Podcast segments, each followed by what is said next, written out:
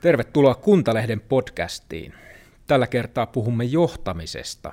Se on kuntamarkkinoiden aikaan ilmestyvän Kuntalehden teema ja tässä podcastissa pureudumme aiheeseen Jenni Airaksisen ja Markku Vennon kanssa. Jenni, olet kuntatutkija Tampereen yliopistossa, olet kuntakentän moniosaaja ja tuttu myös Kuntaliitosta. Koronapandemia on ollut keskuudessamme puoli vuotta. Miten se on muuttanut sinun käsitystäsi johtamisesta? No kyllä se ihan ensimmäinen muutos on varmaan se, että siitä etätyöstä ja etäkokoustamisesta on tullut semmoinen uusi, uusi normi, että joka ikistä niin kuin infoa varten ei, ei tarvitse niin kulkea johonkin paikkaan, missä se infon pitäjä lukee sitten ne PowerPoint-kalvonsa ja sitten kukaan ei puhu mitään ja sitten lähdetään sieltä himaa. Toinen on se, että, että se semmoinen niin aito digiloikka on niin kuin nyt ehkä vasta tapahtunut myös johtamisessa, niin kuin esimerkiksi meillä opetuksessa tuolla yliopistolla. Ja ehkä mä sanoisin myös sitä, että johtamisen näkökulmasta se on myös niin kuin tavallaan äh, lisännyt ymmärrystä näiden eri välineiden erilaisuudesta, että varmaan tulevaisuudessakin silloin, kun pitää, pitää keksiä yhdessä jotain uutta tai, tai pitää niin kuin tehdä jotain oikein niin kuin raskaita tai rankkoja niin kuin valintoja, niin silloin varmaan se ihmisten kokoontuminen samaan tilaan on edelleen, edelleen niin kuin toivottavaa. Mutta sen sijaan sitten, jos, jos niin kuin haetaan vaikka generoidaan jotain ihan ensimmäisiä ideoita tai tai sitten just jaetaan informaatiota, niin silloin tämmöiset erilaiset etävälineet toimii ihan yhtä hyvin. No sitten yhden mä haluan vielä sanoa, että mun mielestä kuntien osalta tämä tämä koronapandemia on, on niin kuin näyttänyt sen, että kyllä meillä suomalaisissa kunnissa on resilienssiä. Kykyä ottaa vastaan iskuja ja kykyä sitten niin kuin luoda tavallaan nahkansa uudestaan. Ehkä se ainoa niin kuin resilienssipuoli, joka puuttuu, niin on se taloudellinen resilienssi, että sitä ei niin kuin riittävästi ole, mutta muuten mä sanoisin, että kyllä niin kuin suomalaiset kunnat on tästä aika, aika hyvin niin kuin selvinneet. Miten luulet, tota, mitkä näistä uusista käytäntöistä, käytäntöistä jotka on tullut tässä, tässä tuota koronan etätyöskentelyä ja muun, mitkähän niistä jää, jää niin kuin pysyvemmiksi ja mitkä jalostuu vielä enemmän eteenpäin? Miten, mitä, mitä veikkaat kuntakentässä No itse just toivoisin tavallaan sitä, että me pystyttäisiin niinku tunnistamaan sen niinku kokoustamisen niinku tavallaan yhden blogin sijaan niinku hyvin erilaisia niinku tavallaan tavoitteita niille yhteisille kohtaamisille. Ja, ja sitten niinku niiden tavoitteiden näkökulmasta pystyttäisiin sit valitsemaan se oikea väline, jolla sitä tavoitetta lähdetään toteuttamaan. Ja nyt esimerkiksi tota, omat kokemukset kuntien kanssa työskentelystä niin, niin on, on sellaisia, että, että kyllä kunnissa ollaan myös paljon valmiimpia niin kuin tällaiset rutiinin omaset informaation jakamiset ja, ja sen tyyppiset asiat, niin hoitaa myös luottamushenkilöiden kanssa näiden sähköisten välineiden kautta. Ja sehän taas sitten aika paljon niin kuin, niin kuin parantaa luottamushenkilöiden mahdollisuuksia päästä tiedon lähteille – nimenomaan siitä syystä, että jos vaikka sulla on, sulla on niin kylvö tai kyntö tai joku kesken ja se saattaa olla se sun, se sun peltos tai palstas vähän kaukana kuntata, kunnan talolta, niin sen sijaan, että sun tarvii niin pysäyttää kaikki ja matkustaa sinne, niin sä voit liittyä siihen kokoukseen Teamsin välityksellä tai, tai jollain muulla välineellä. No nyt ihan tosi isoja juttuja, juttuja oli, kun kerättiin kommentteja Etelä-Savon strategiaan. Mä fasilitoin tämmöistä jättimäistä nettiseminaaria, missä he kerättiin isolta porukalta eteläsavolaisia kommentteja strategiaa ja sekin tehtiin digitaalisin välinein, täysin ilmaisin, avoimin välinein ja onnistui niin minun mielestäni tosi hyvin ja saatiin niin valtavasti uutta ideaa generoitua. Että kyllä mä toivoisin, että aina tunnistettaisiin jokaisen kokouksen niin kuin tavoitteen näkökulmasta se, että tarviiko olla paikalla vai voidaanko kokoontua niin kuin etänä. Se sitten mahdollistaa sitä aitoa monipaikkaisuutta, joka olisi niin kuin meidän suomalaisille kunnille ihan hirvittävän tärkeä asia. Mitä luulet, vieläkö kunnantaloja tarvitaan?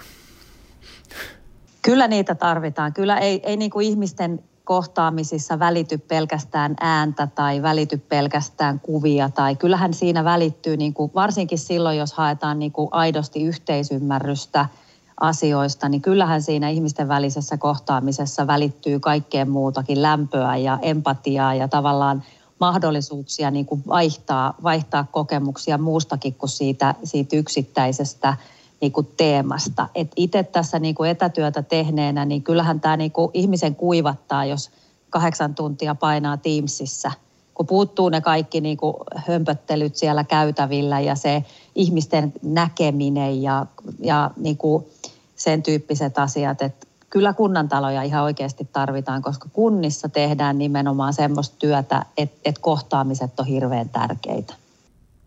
Niin tavallaan ihan mielenkiintoista nähdä, että miten, miten tämä suhtautuminen tähän digitaaliseen kokoustamiseen sitten jatkuu. Et nyt on ollut puoli vuotta, on opeteltu niitä laitteita, on ehkä saatu sitä haltuun, on ollut vähän semmoista alkuvaikeutta, sitten varmaan uutuuden viehätystä.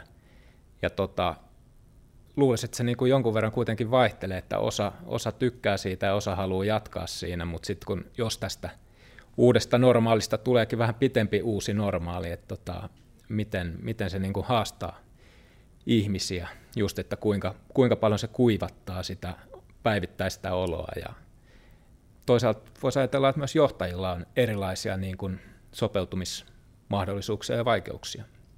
Että kaikkea ei ole ehkä vielä nähty tässä digiloikassa. Ei varmasti, ei ole nähty kaikkea ja sitten se tavallaan niin kuin, kuntajohtaminenhan tapahtuu korostetusti hallintasuhteissa ja osa näistä hallintasuhteista on jännitteisempiä kuin toiset.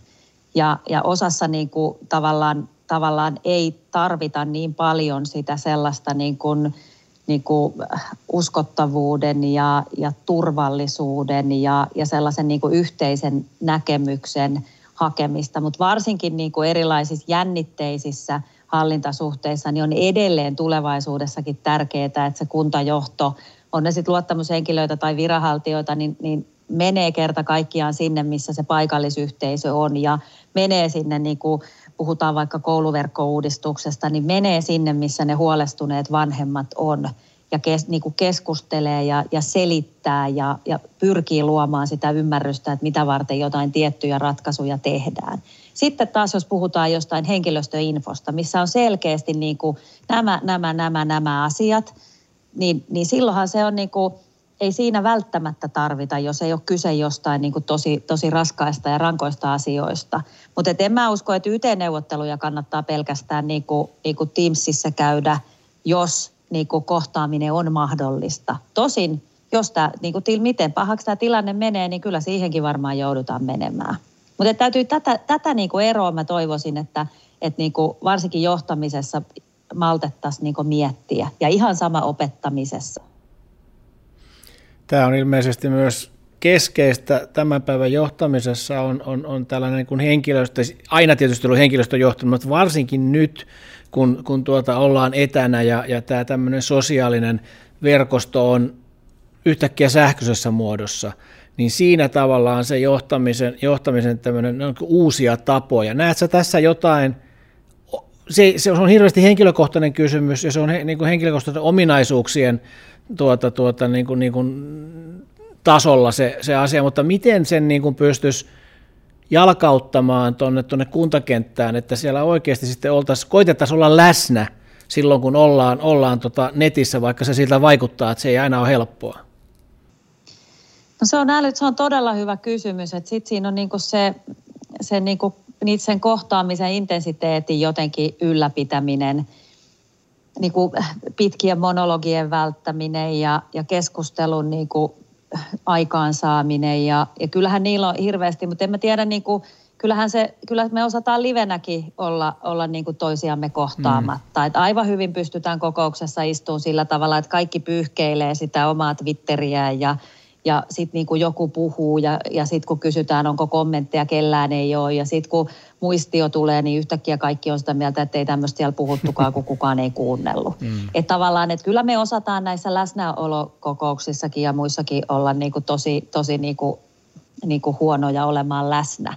Et enemmän varmaan se, että mikä, mikä niin kuin mun kokemus on ja kun muutamien ihmisten, muidenkin ihmisten kanssa puhunut, on se, että tietyt asiat tehostuu ihan valtavasti – mutta nyt tämä on ehkä mennyt sit siihen, että et nyt tähän on tullut sitä ihan samaa, että nyt sitten samalla lailla niinku, niinku turhia kokouksia pidetään sitten Teamsseja silloin, kun ei ole hyvin valmistauduttu ja ei ole tapaamiselle jotain tavoitetta. Että, että meillä on esimerkiksi nyt meillä kolmella on ihan selkeä yhteinen tavoite tällä meidän kokoustamisella. Me halutaan saada tämä podcasti purkkiin. Kyllä me kaikki tässä niin kuin tuijotetaan toisiamme osin livenä, osin näyttöjen välityksellä. Että ylipäänsä sen yhteisen tekemisen niin kuin tavoitteen ymmärtäminen. Ja johtamisessahan se on joskus se, että se tavoite on se, että sä osoitat, että sä oot niin kuin läsnä. Et kyllähän meilläkin niin kuin, niin kuin meidän proffa soitti kaikki läpi tuossa etätyön aikana, että hei miten menee. Niin sehän oli aivan mahtavaa. Ihminen välittää, ihmistä kiinnostaa. Se soitti puhelimella joka on aivan siis nykyään todella poikkeuksellista, että todella intiimi tapa on kohdata ihminen, että menet soittamaan hänen puhelimeensa. Mm. Niin tavallaan, että musta vaan sellainen niin kuin se ymmärtäminen, että mitä ollaan tekemässä kenenkäkin kanssa, niin on niin kuin kaikkein tärkeintä. Ei se sitten mitään rakettitiedettä ole. Kyllä. Kyllä meillä on, ja meillä on hirveä tapa tai, tai niin kuin tarve tulla kuulluksi ja kohdatuksi. Se on niin kuin jotain sellaista, mikä on meissä sisällä. Ja tämähän ta- tavallaan saattaa olla tämän koronakauheuden hyvä asia, että tämä nousee tämä asia, se ei, se ei ole, siis on tavallaan pidetty jollakin tavalla itsestäänselvyytenä silloin, kun kohdataan kasvokkain, mutta nyt kun sitä joudutaan miettimään, niin myös he, joilla välttämättä se ei ole ollut niin luontevaa silloin kasvokkain kohdat, niin, niin, niin se nousee paremmin esille, että kyllä tässä voi olla hyviäkin asioita tulossa. Kyllä. Samaa mieltä. Ja tosiaan ehkä tästä Teams-aikakauden luontevuudesta nyt on osoitus sekin, että unohdin alun esittelyssä sanoa, että Jenni Airaksinen osallistuu tosiaan etänä tähän podcastiin Tampereelta käsin.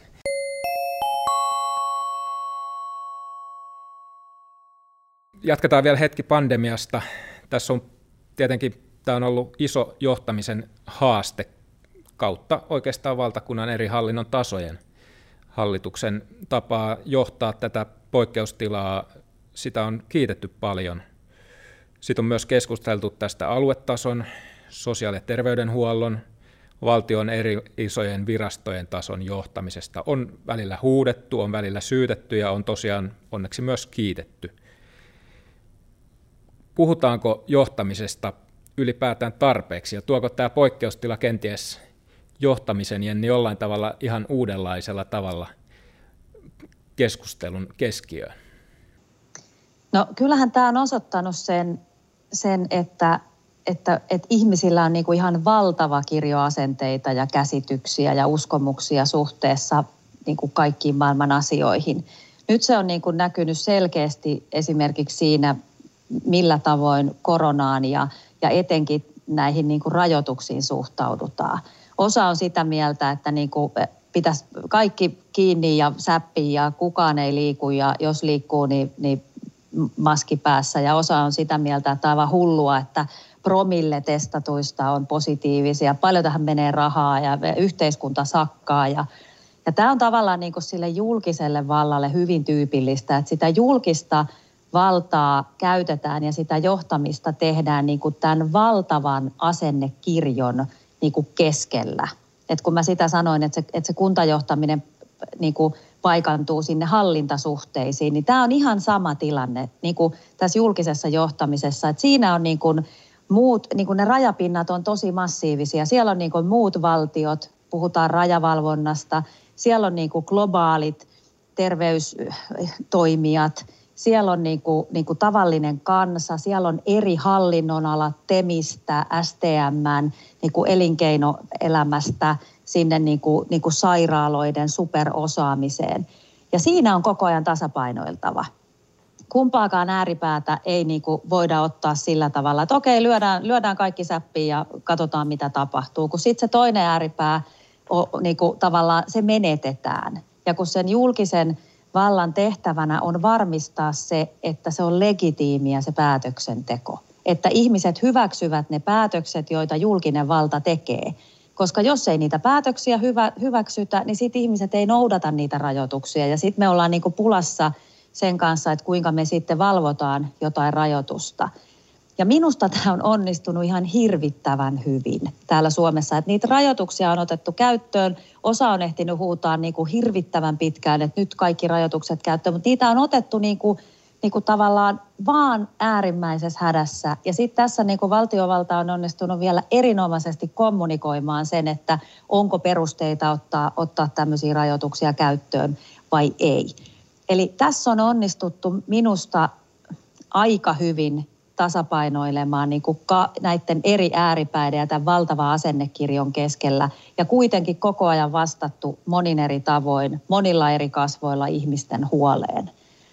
Ja on keskusteltu minusta ehdottomasti oikeista asioista. On puhuttu viestinnästä, vuorovaikutuksesta, välittämisestä, niin kuin analyyttisyydestä. On ollut siis siinä mielessä suomalaisesta yhteiskunnasta ylpeä, kun mä oon tätä keskustelua katsonut.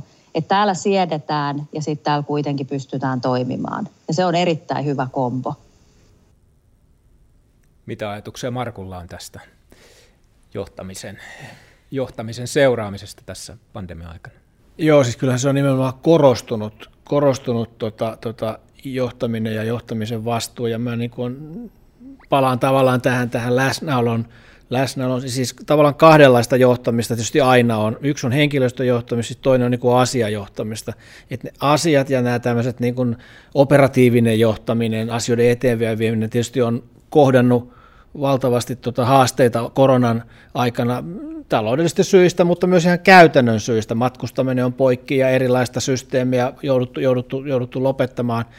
Ja tota, näiden, näiden niin kuin saaminen, saaminen sille fiksulla tavalla toimimaan, niin onhan se nyt ihan hämmästyttävää, että Suomessa tähän on kutakuikin pystytty. Se, että valtiovalta on, on tota, totta kai herättää aina, aina, aina paljonkin, paljonkin tota keskustelua siitä, mutta en, no joo, ei ole, en ole niin vanha, että olisin talvisodan aikana nähnyt suomalaista yhtenäisyyttä, mutta kyllä tässä jotain samaa sellaista niiden, niiden tuota, maalis, huhti, toukokuun aikana oli, että tota, ei ollut enää oppositiota ja, ja, ja hallituspuolueita, vaan kaikki tavallaan taisteli tämän kanssa yhdellä, yhdellä tasolla, ja se varmaan näkyy myös kunnissa sitten, sitten tota, paremmin. Sitten siirrymme pois pandemian parista ainakin hetkeksi. Tuoreen kuntalehden teemana on siis johtaminen ja lehdessä on muun muassa käsitelty pormestarimallia, joka on tällä hetkellä käytössä kuudessa kunnassa ja kuntavaalien jälkeen mahdollisesti ainakin kahdessa lisää. Eli Turku ja Lahti ovat suunnitelleet pormestarimallin käyttöönottoa Tosin nyt elokuun viimeisenä päivänä Lahden kaupunginvaltuusto päättikin vielä pistää pormestarimallin uuteen valmisteluun. Sehän taidettiin pari vuotta sitten Lahdessa valtuustossa hyväksyä, että tätä mallia kohti mennään, mutta nyt on korona- ja kuntataloustilanne ja muutama muukin liikkuva tekijä tullut sitten, tullut sitten yhteiskuntaan vaikuttamaan ja valtuusto päätti, että mietitään vielä ja valmistellaan uudestaan. Jenni Airaksinen, sinäkin olet mukana tässä Kuntalehden pormestarimalli jutussa ja toteat, toteat siinä artikkelissa, että pormestarimalli on onnistunut parhaiten poliittisen johtajuuden kasvottamisessa ja tiedetään kuka on päättäjä ja kuka on vastuussa poliittisesta päätöksenteosta. Jenni, kuinka tärkeä tämmöinen kasvottaminen on? miten tärkeää on saada kasvot sille päätöksenteon korkealle tasolle? Kyllä se minusta on tärkeää ja se tärkeys tavallaan niin kuin korostuu etenkin sellaisissa tilanteissa, jos joudutaan tekemään niin kuin, niin kuin haastavia valintoja, jotka ei miellytä kaikkia kuntalaisia. Et kun toisinaanhan varsinkin pienemmissä kunnissa tuntuu, että, että se virkajohtaja on kasvot sekä poliittiselle päätöksenteolle että sille ammatti ammattilaisuudelle, mikä siellä organisaatiossa on. Ja, ja se ei aina ole niin kuin välttämättä tilanteenakaan ihan reilu, että, että kunnanjohtaja esittelee jonkun aivan niin kuin hyvin perustellun kuvion ja sitten poliittinen päätöksenteko päättää toisin ja sitten siellä on kuitenkin se sama ammattijohtaja sitten kertomassa, että näin päätettiin ja, ja eikä pysty tavallaan niin kuin siinä roolissaan niin kuin tavallaan osoittamaan sitä, että, että mit, mitä varten tai, tai minkä asian takana hän niin kuin ehkä olisi esittelyssään seissy. Tämä ehkä tavallaan niin kuin selkiyttää tietyssä mielessä sitä niin kuin, niin kuin vallan ja vastuun niin kuin kohdistumista tiettyihin tahoihin. Mutta sitten taas se malli ei ole omiaan selkiyttämään niin kuin ammatillisen ja poliittisen johtamisen eroa, koska siinä tietyllä tavalla niin kuin ne roolit hiukan niin kuin yhdistyy. Että siellä kunnan niin kuin johdossa on sit kuitenkin vaaleilla valittu luottamushenkilö, jolla tosin tukenaan on, on sitten viranhaltijaorganisaatio. Mutta se kasvattamisnäkökulma on, on niinku minusta aika tärkeä, kun sit meillä kuitenkin pitäisi olla intressiä äänestää niissä vaaleissa. Ja sitten jos, jos tavallaan me voidaan luottaa siihen, että se kunnanjohtaja valitaan siitä porukasta, joka me äänestetään valtuustoon, niin se niinku ainakin teoreettisesti mahdollistaa sen, että ihmistä kiinnostaa mennä äänestämään. Ja tämä ei nyt ole mikään niinku piikki kuntajohtajamallia kohtaan, että minusta kuntajohtajamalli on Suomessa toiminut äärimmäisen hyvin ja siitähän kertoo myös se, että pormestarimalli niinku suosio kasvaa äärimmäisen hitaasti. Mikä kuntajohtajamallissa on edelleen niin hyvä, että siitä, vai onko, se, onko siinä kyse siitä, että koska näin on ollut tähänkin asti ja se on toiminut, niin totta, pidetään siitä kiinni? No ei siinä ihan pelkästään siitä ole kyse. Että kyllähän tuota, eurooppalaisessa keskustelussahan tämä virkajohtajamalli on aika harvinainen, mutta sitten esimerkiksi tuolla Rapakon takana Amerikoissa, niin siellä, siellä sitten taas tämä virkajohtajamalli on, on aika kovassa suosiossa. Ja se perustelu siellä on se, että, että saadaan niin kuin, neutraalia katsantokantaa ja erittäin kovaa asiantuntemusta – niin kuin asioista sinne kunnan johtoon. Ja kyllähän meillä niin kuin kuntajohtajan kelpoisuusehdot on, on semmoiset, että et ei sinne ihan kuka vaan pääse kuntaan virkajohtajaksi. Niin kuin, että ainakin ajatuksena se, että, että siellä on korkeakoulututkintoja, on sitten tietenkään se mitään takaa, mutta, mutta niin kuin ajatuksellisesti kuitenkin se, että on mahdollisuus säännellä kelpoisuusehtoja, kun sitten taas pormestariksi voidaan käytännössä niin kuin valita – kuka vaan, kenet niin kuin valtuusto kokee parhaaksi mahdolliseksi siihen tehtävään. Et kyllä se asiantuntemuksen tuominen ja sitten se semmoinen tavallaan niin kuin, niin kuin, niin kuin yhdistävänä lenkkinä toimiminen kunnan eri sektoreiden ja sitten kunnan päätöksenteon ja kuntalaisten välillä, niin kyllähän se meidän kaupunginjohtaja, kuntajohtajajärjestelmässä on toiminut valtava hyvin. Helsingissä pormestarimalli on ollut siis tämän, tämän valtuustokauden ajan käytössä ja voi sanoa varmaan, että Jan Vapaavuori on kasvottanut sitä päätöksentekoa vahvasti, vai mitä? On ja siis kasvottanut myös sitä niin kuin kunnan johtamista ihan valtakunnan mediassa.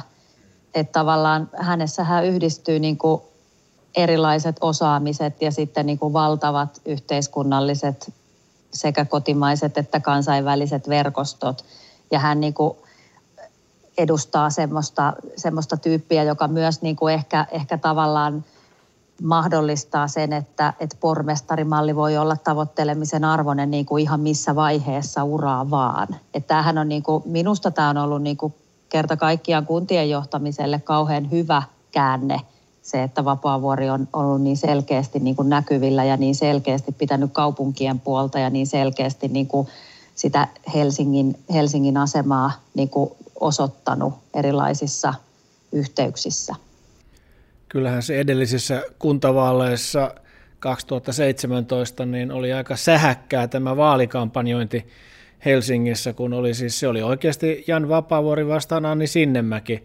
Ja, ja, tuota, ja, ja, ja silloin vihreät oli, oli vielä semmoisessa nousussa, että se oli, oli tota erittäin todennäköisenä tai mahdollisena pidettiin ennen vaaleja, että tuota, saattaa olla, että kaupunkiin tulee vihreä pormestari. No, ei sitten ollut lähelläkään loppujen lopuksi, kun laskettiin ääniä, mutta se to, sähköisti ja toi tavallaan politiikan hyvin framille niin kuin kunta, kuntavaaleissa paremmin kuin aikaisemmin. Aikaisemmin kuitenkin tuntuu siltä, että on ollut hyvin paljon kaupungin osa, kaupungin osa intressiä, intressiä monilla ja näin, mutta nyt se, nyt se oli niin kuin oikeasti, ja jopa päivän politiikan tietysti täällä pääkaupungissa.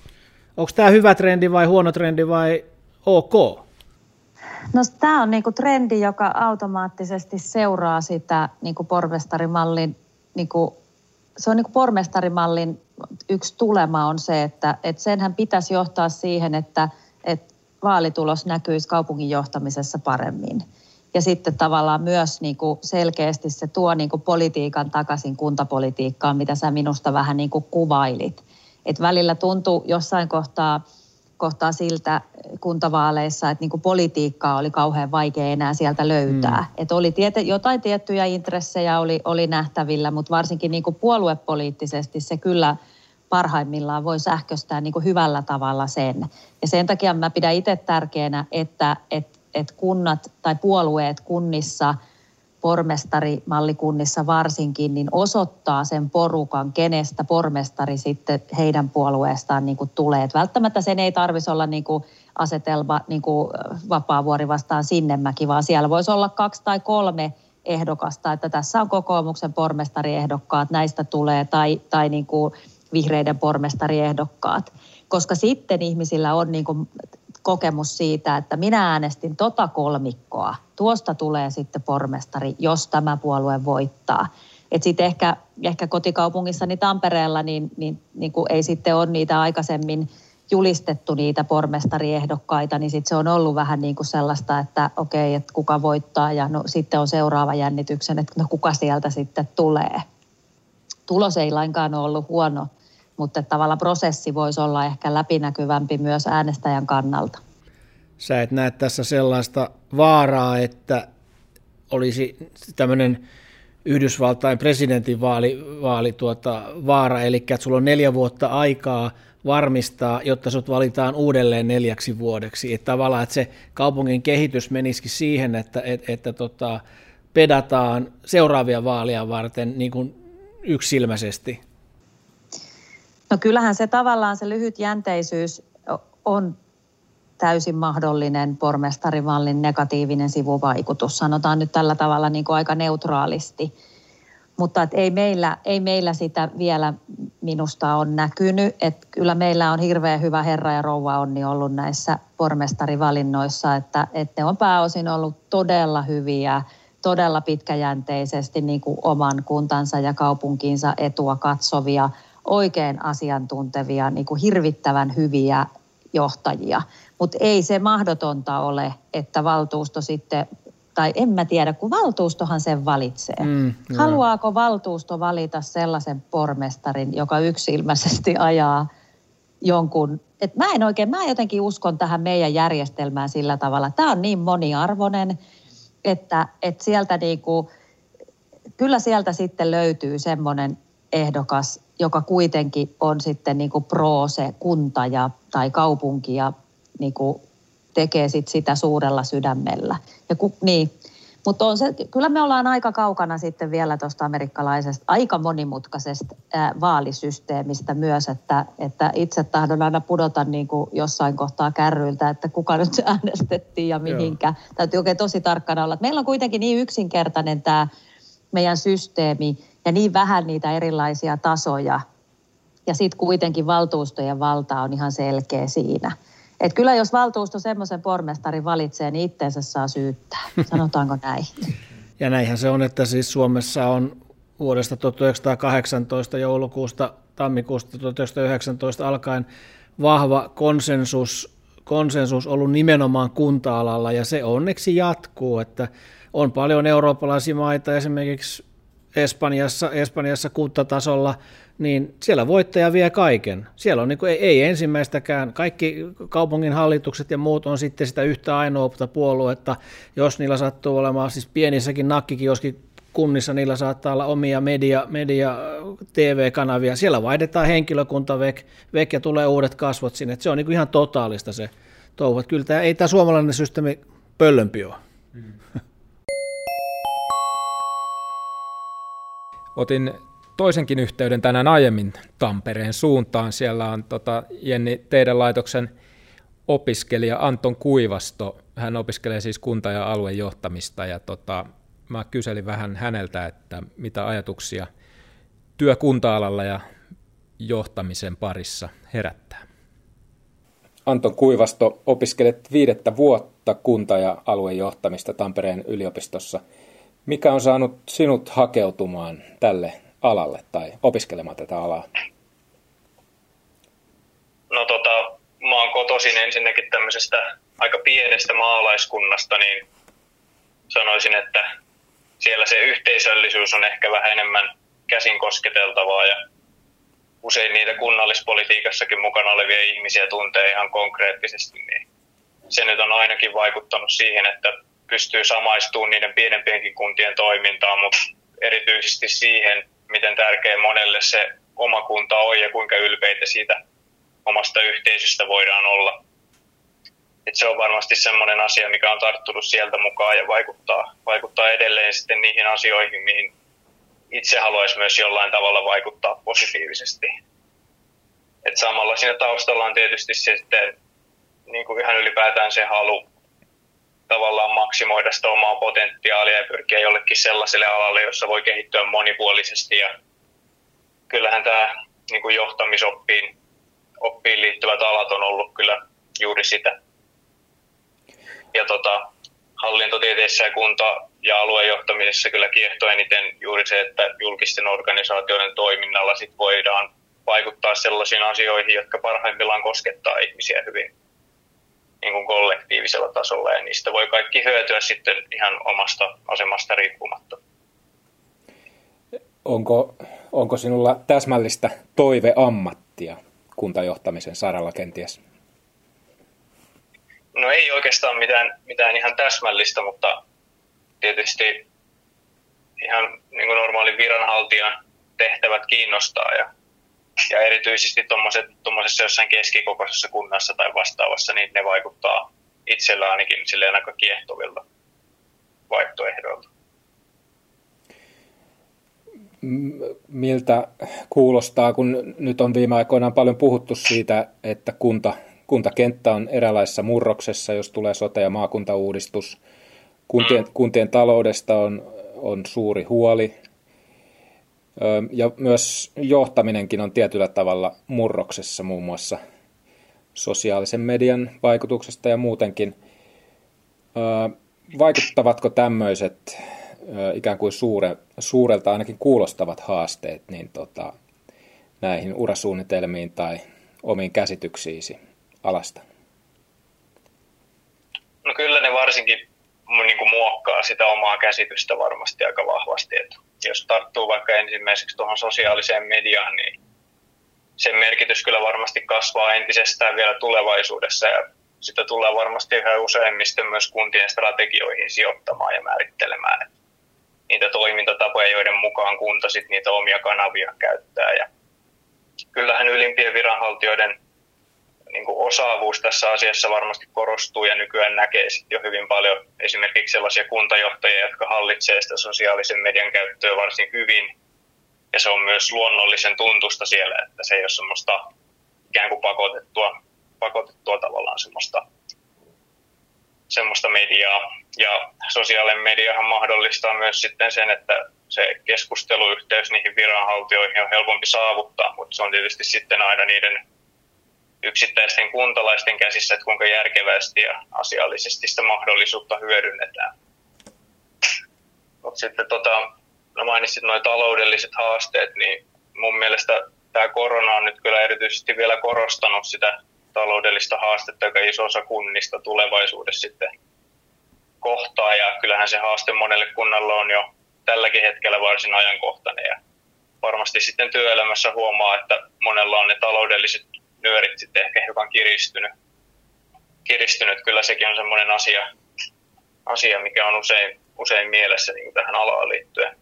Ja tietysti toi sote- ja maakuntauudistus, että se uudistus itsessään sitten vaikuttaa tuohon koko kuntainstituution merkittävästi ja tavallaan kysymysmerkkinä itselleen ja muillekin on se, että mikä tulevaisuudessa sitten tarkalleen ottaen on se kuntien rooli ja, ja, ja sitten kun ne palvelut lähtee suurin osa sinne maakunnalle esim. Käyttötalousmenoista, käyttötalousmenoista tota, siirtyy pois noin puolet, niin siinä tietysti korostuu verotulojen merkitys ja muut, niin tavallaan se kuntien tuleva rooli, niin se on semmoinen, mikä myös tavallaan mietityttää. Kyllä. On paljon, palaan vielä siihen, mitä sanoit ö, omasta hakeutumisestasi alalle. On myös puhuttu tässä sotemurroksen yhteydessä siitä, että – kun kuntien rooli muuttuu, niin se yhteisöllisyys korostuu ja vahvat yhteisöt kenties saattavat pärjätä paremmin. Eli tämä on ikään kuin, kuulostaa rohkaisevalta se, että mitä itse sanoit, että mitä, mitä näet arvokkaana siinä kunnan, kunnan toiminnassa ja johtamisessakin. Joo, kyllä mä näen, että se yhteisöllisyys on tavallaan tärkeää sen, juurikin sen kannalta, että varsinkin siellä valtuustoissa ja vastaavissa elimissä pystyttäisiin sitten toimimaan mahdollisimman niin kuin yhteisen hyvän, hyvän mukaan ja vähentää sitä, sitä tavallaan poliittista peliä.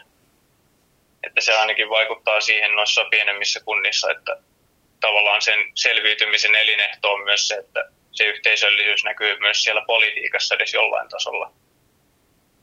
tasolla että jotenkin tuntuu, että kaupungeissa, nyt kun on itsekin asunut tämän opiskeluajan, niin tavallaan se yhteisöllisyys on sitten tietysti vähän vaikeampikin saavuttaa, kun se alue on niin paljon isompi, niin se yhteisöllisyys on ehkä pirstoutunut sitten vähän semmoisiin pienempiin palasiin. Sitä varmasti kyllä on yhtä lailla, mutta noissa pienemmissä kunnissa se on tavallaan pakkaantunut sitten niin pienempään, pienempään alueeseen, että se on tavallaan enemmän sitten ihan käsin kosketeltavaa. Noin, siinä kuunneltiin tai kuultiin Anton Kuivaston näkemyksiä hän siis opiskelee Tampereen yliopistossa, Jenni, siellä teillä kunta- ja aluejohtamista, ja ainakin meikäläisen korvaan kuulosti hyvin realistiselta ja tuota, ikään kuin jalat maassa tyypiltä. Kuinka, kuinka tota, miltä kuulosti Jenni? No oikein hyvältä, hirveän hyvin koulutettu ihminen ilmiselvästi. Hän on ollut tässä viimeiset vuodet enemmän tai vähemmän poissa. Ei vais, kyllä tota, meidän opiskelijat on ihan mahtavia, että, että yleensä ihmiset, joita kunta- ja alueen johtaminen rupeaa kiinnostamaan, niin, niin heistä on kyllä tosi moneksi. Ja kyllä siellä tosi monella on semmoinen niin kuin vahva ajatus siitä niin kuin yhteiskunnan demokraattisesta perustasta ja yhteisöllisyydestä ja identiteetistä. Ja kyllä me sitten tietenkin sitä opinnoissa sitä niin kuin moninaisuutta myös, myös korostetaan. Ja meiltähän niin kuin valmistuvat opiskelijat sijoittuu todella monille eri aloille. Siellä on yrityksiä ja, ja ministeriöihin ja no yksi pääministeri muun muassa parhaillaan on meidän oppiaineesta valmistunut. Ja, ja tavallaan, että meiltä kyllä niin kuin, että kun me ei opet, meillä ei ole sellaista niin kuntajohtajaohjelmaa, mikä tietenkin voisi tulevaisuudessa myös olla yksi vaihtoehto, vaan meiltä, meillä niin kuin opetetaan paikallista ja alueellista hallintoa, elinvoimaa, alueiden kehittämistä, tämän tyyppisiä asioita, niin kyllä sieltä hirveän, hirveän monipuolisiin tehtäviin ihmiset päätyy. Ja, ja pääosin näyttävät kyllä pärjäävä oikein hyvin. Tartun tuohon, mitä Anton nosti esiin tästä sosiaalisesta mediasta ja sen roolista. Hän, hän muun muassa mainitsi, että sosiaalinen media luultavasti on tulossa yhä vahvemmin kuntien strategiaan luultavasti, ja se näkyy muun muassa Kuntaliiton viime vuonna, eli vuonna 19 julkaisemasta selvityksestä, jonka mukaan 63 prosenttia kuntajohtajista toimii työssään sosiaalisessa mediassa, kun vuotta aiemmin tämä oli 15 prosenttiyksikköä pienempi tämä osuus, eli sosiaalinen media on, on niin kuin yhä enemmän sitä kuntajohtamisen nykypäivää, toisaalta se some, kuten tiedetään, niin se voi olla myös hyvin myrkyllinen ja repivä ympäristö, ja siinä on varmaan kuntajohtajallakin jonkun verran sopeutumista ja miettimistä, että miten se otetaan haltuun. Miten sä, Jenni, näet tämän? Onko se niin, että ken someen lähtee, hän someen, kest, somen kestäköön? Kyllä mä itse näen, että, että kun sitä sosiaalista mediaa ei nyt voi enää niin kuin olla huomaamatta, ja se on tavallaan se se tori ja se, niin kuin Pekka Sauri kutsuu niin kuin demokratian ylähuone, niin e, ei se, jos se kunnanjohtaja, kuntajohtaja haluaa olla niin kuin mukana yhteiskunnallisessa keskustelussa, niin ei sitä oikein voi käydä, jos ei ole sitten läsnä siellä sosiaalisessa mediassa.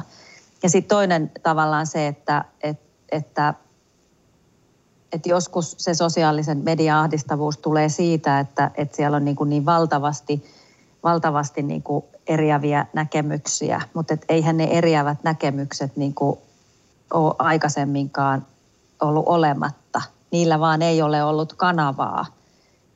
Sitten ihan oma kysymyksensä on niin kuin nämä trollitehtaat ja niin kuin tämän tyyppiset, jotka niin kuin ilmiönä vääristää sitä keskustelua ihan, ihan massiivisesti tai sitten tämä ihan selkeästi niin kuin, niin kuin kohdennettu somehäirintä, joka, joka on niin kuin ihan tosi huono ilmiö ja johon puuttuminen on aika vaikeaa, niin kuin tietenkin systemaattisella niin kuin ilmiantamisella ja blokkaamisella ja sen tyyppisillä asioilla.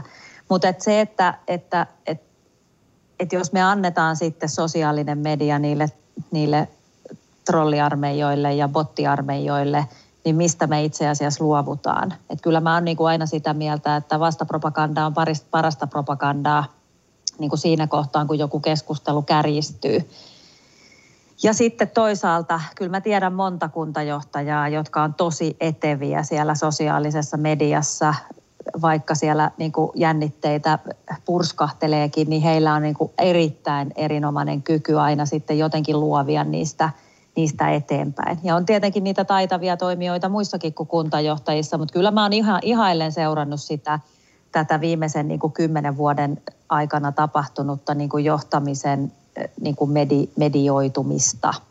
Et kyllä se on tota ihan selkeästi, ja eikä kyse, kyse ei ole niin mitenkään iästä tai kyse ei ole sukupuolesta, vaan kyllä kaikenikäiset ja, ja, ja niin kuin kaikenlaiset johtajat onnistuu tai, tai epäonnistuu sosiaalisessa mediassa. Et ei ne ihan kauhean monimutkaisia ole ne, ne perussäännöt, mitä siellä niin kuin pitää noudattaa.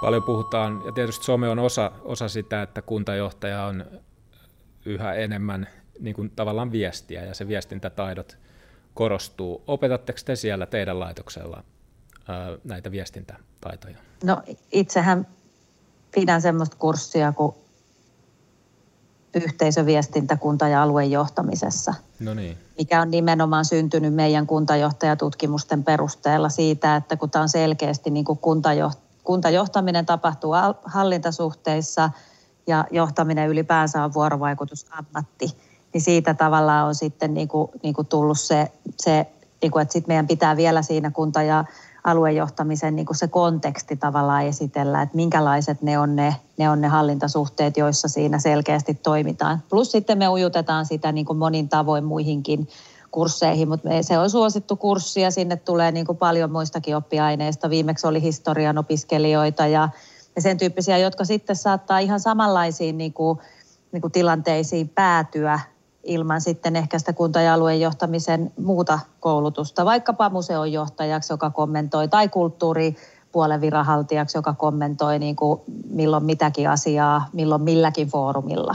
Et kyllä se on ihan huikea, ja nimenomaan ei pelkästään viestintä, vaan vuorovaikutus, se, että että ne kohtaamiset on myös tilanteita niin kuin tunnistaa, minkälaisia virtauksia siellä erilaisissa yhteisöissä on käynnissä. Se on yhtä tärkeää kuin sitten se niin kuin oman viestin tuuttaaminen sinne erilaisiin medioihin.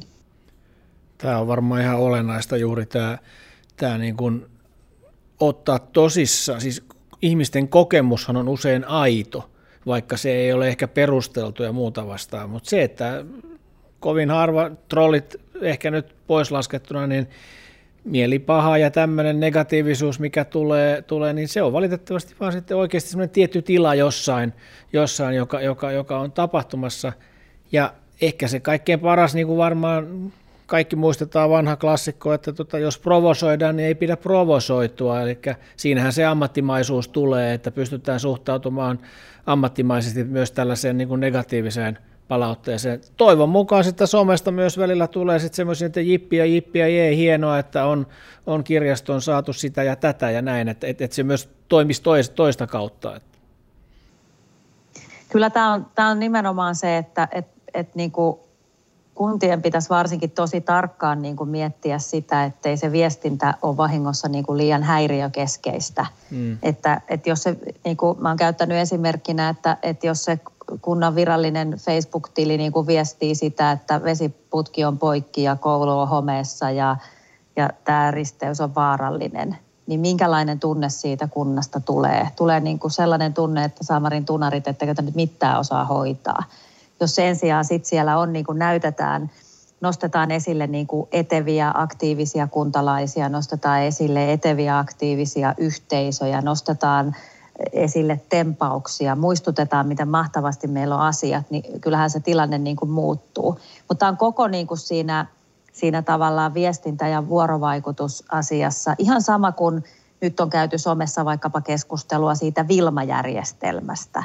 Eihän kyse ole Vilma-järjestelmästä, vaan siitä, että se keskustelu on häiriökeskeistä. Se on joko niin kuin informaation antamista, tuuttaamista, on just sitä tuuttaamista, koronaohjeistus, THL ohjeistaa, läpä, läpä, läpä, tai sitten se on niin kuin matikan vihko kotona, ei ollut pyyhekumia. Mitä helkkarin väliä sillä on? Niin kuin pidät itsellä siellä sitä tietoa siitä ja sitten niin kuin yritetään niin kuin miettiä, että jokainen vuorovaikutus on niin kuin paikka, on mahdollisuus luoda kuvaa siitä meidän kunnasta tai meidän toiminnasta – ja kannattaa silloin niin kuin miettiä, että ainakin yhtä paljon on sit niitä niin kuin myönteisiä kuin on niitä kielteisiä. Ja mun mielestä kielteistä niin kuin viestintää voi poistaa. Mutta kannattaa aina miettiä, että, että kun on sanomassa jotain, niin, niin minkälaisen kuvan mä niin kuin tässä oikeasti annan. Ja luonko mä toivoa ja luonko mä ihmiselle niin kuin uskon siihen, että tämä paikka on niin kuin itse asiassa se, mistä, missä susta voi tulla paras versio itsestäsi. Ja siinä on ehkä niin kuin sellainen, se, palataan taas siihen kohtaamiseen. Et kun nämä on sitten kuitenkin kohtaamisia, niissä kohtaamisissa syntyy merkityksiä. Ja niistä merkitys, merkityksistä syntyy meille mielikuvia. Ja ne mielikuvat ohjaa meitä ihan valtavasti. Niin silloin niihin kaikkiin kannattaa niin kuin panostaa. Eli ikään kuin palataan siihen yhteisöllisyyteen, jonka Anton Kuivastokin tuossa nosti, että sosiaalisen median kautta, eikö niin, että voidaan ikään kuin rakentaa yhteisöllisyyttä? Niin, siis voidaan rakentaa niin kuin paitsi yhteisöllisyyttä myös niin kuin ihmisille tavallaan itselleen niin kuin kuvaa siitä, että täällä mä voin voida hyvin ja täällä musta voi tulla paras versio itsestä. Niin kun ajatellaan niin kuin ihan oikeasti kuntia laajasti. Mm. Et tuleeko, siinä, tuleeko jossain paikassa, kun Anton puhui myös siitä niin kuin ylpeydestä. Mm. Mistä me ollaan ylpeitä? Me voidaan olla ylpeitä niin kuin perheestämme, joku voi olla asunnosta, joku voi olla kunnasta, joku voi olla kaupungin osastaan. Ne on hirveän tärkeitä rakennuspalikoita sitten sille meidän niin kuin laajalle hyvinvoinnille – millainen olen, mi- mihin kuulun. Et mä ehkä vielä laajentaisin sitä vähän, että siinä voidaan myös yksilöä vahvistaa. Jokainen vuorovaikutustilanne on mahdollisuus myös niin kuin ihmistä itseään niin kuin vahvistaa.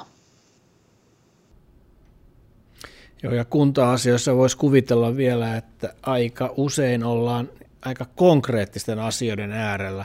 Sitten kun mennään niin kun näihin isoihin valtakunnallisiin asioihin ja, ja on se sitten maahanmuutto muutto tai talous, talousbudjetointi, niin ne on kumminkin sen verran abstrakteja monille, että sitten kun tullaan sinne kuntatasolle ja ollaan oikeasti siinä, että onko, ne, onko se tota metsätie, onko se valaistu ja onko se näin ja näin, ja sitten hei, tänne on rakennettu uusi metsätie. Nämä on hirveän konkreettisia asioita, jotka, jotka tota ehkä aikaisemmin olisi sitten ollut sikäläisen Pitäjänlehden, Pitäjänlehden palstoilla kerran viikossa, siellä olisi ollut pikku uutinen, jos olisi koskaan kerrottu mitään.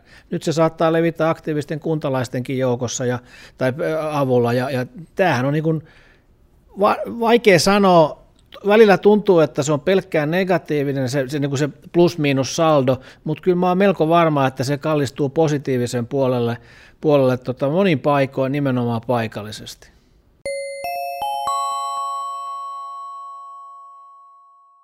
Hei, studion kello tikittää, riennetään kohti kuntavaaleja, niihin on aikaa reilut, reilu puoli vuotta.